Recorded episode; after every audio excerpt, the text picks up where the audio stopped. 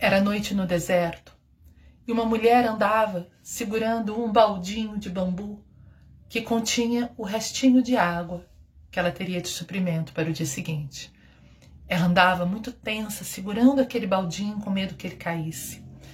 E, né, como dá para se imaginar, chegou um momento em que ela simplesmente tropeça, o baldinho vira e toda a água se esvai. E ela entra em desespero, né? Ela se ajoelha, olha para o céu e diz: Por que, Senhor? Cuidei tanto desse baldinho, era tudo que eu tinha.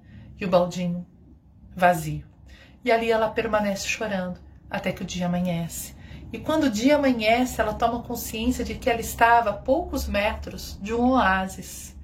Aqueles lugares no meio do deserto onde você tem água em abundância, sombra, onde você tem frutos. E aí ela olhou para aquele oásis e falou: Por quê? Por que então eu não virei o meu baldinho durante o dia? Porque se eu virasse o baldinho, se eu fosse de dia, eu tivesse visto esse oásis, eu já teria jogado fora o baldinho e teria corrido na direção dessa abundância. Mas como foi de noite, eu tive que passar a noite em desespero, esperando clarear. E a nossa vida é exatamente assim, não é?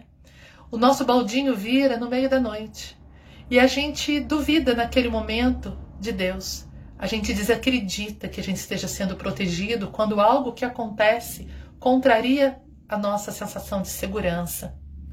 E aí precisamos passar algum tempo, às vezes, né, naquela ânsia, naquele desespero, até o dia clarear para nós e compreendermos que se um baldinho me foi tirado é porque há um oásis ali na frente me esperando.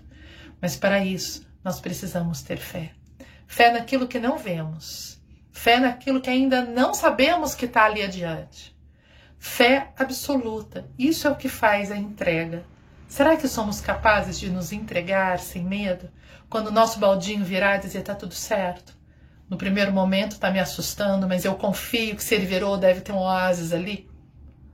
Ou a gente vai continuar apegado ao nosso baldinho, né? o nosso ego tão limitado, a nossa mente racional que alcança tão pouco. Será que continuaremos apegados a isso? Sendo que temos oásis à nossa disposição? Pensa aí, o que será que você está agarrando?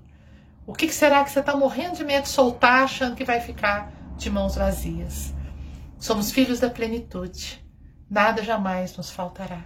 De algum lugar, de alguma forma, a abundância chegará. Talvez ela não chegue na forma e na hora que você espera. Talvez ela não venha na forma de carros importados, de poupanças, né, e outras opulências, mas talvez ela venha e virá como abundância espiritual, como alegria, como plenitude, como paz. Então, esquece o baldinho, confia que o oásis está logo ali e já já vai amanhecer. Namastê.